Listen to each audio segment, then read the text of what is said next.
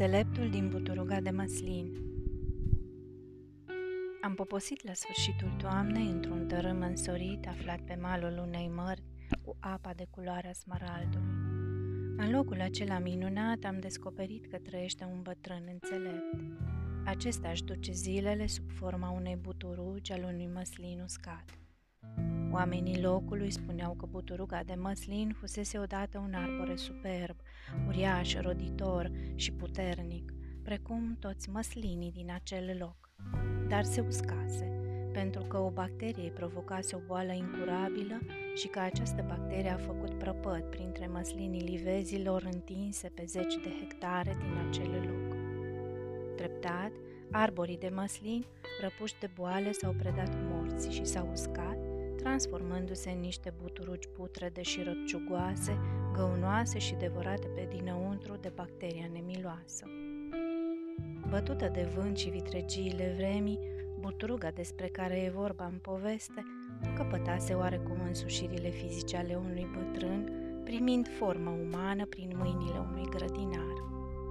Părul lung îi atârna pe umeri până la pământ, împletindu-se cu rădăcinile, Fruntea lată și ochii adânciți în orbite încadra un nas lung și drept, care parcă ținea fața la oaltă, iar obrajii încrețiți și subți, brăzdați de riduri, precum albile secate ale unor râuri, se adunau într-un mănunc de linii în jurul buzelor, coborând sub bărbia puternică ce susținea maxilarul slăbit. Trunchiul acestei buturugi, plin de găuri și șanțuri, era suficient de puternic pentru a susține două dintre ramurile rămase intacte ce se ridicau împreunate către cer, ținând în palme o bufniță. Era ca și cum ar fi oferit-o lumii spre cunoaștere. M-am așezat pentru câteva clipe lângă bătrânul din buturugă, admirând frumoasa sculptură. Imaginea era împietrită. Nu mai rămăsese nimic din măreția măslinului de odinioară. Am simțit cum se creează în mine un gol imens.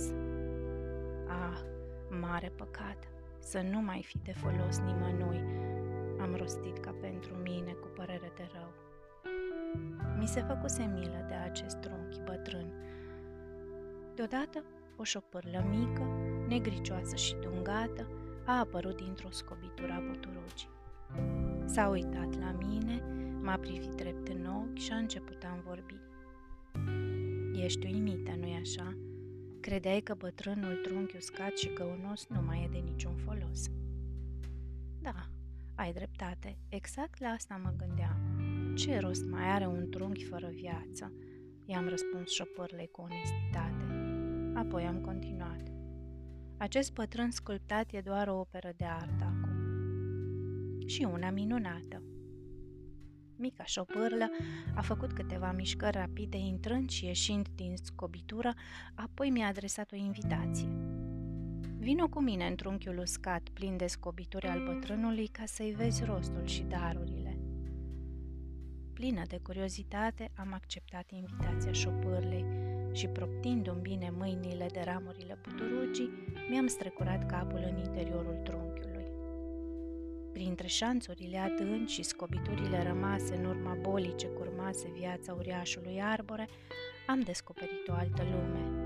Scorburi și galerii întortocheate, printre care se strecurau razele soarelui sau picături de rouă, formând ochiuri de apă cât le ține în palmă, mirosuri intense de pământ reavăn, mușchi de un verde crud care te îndemna să-i atingi moliciunea, șopârle, păienjeni, furnici, gâze al căror nume nu-l cunosc, de culori și mărimi diferite, melci, iar la rădăcină o familie mare de ciuperci.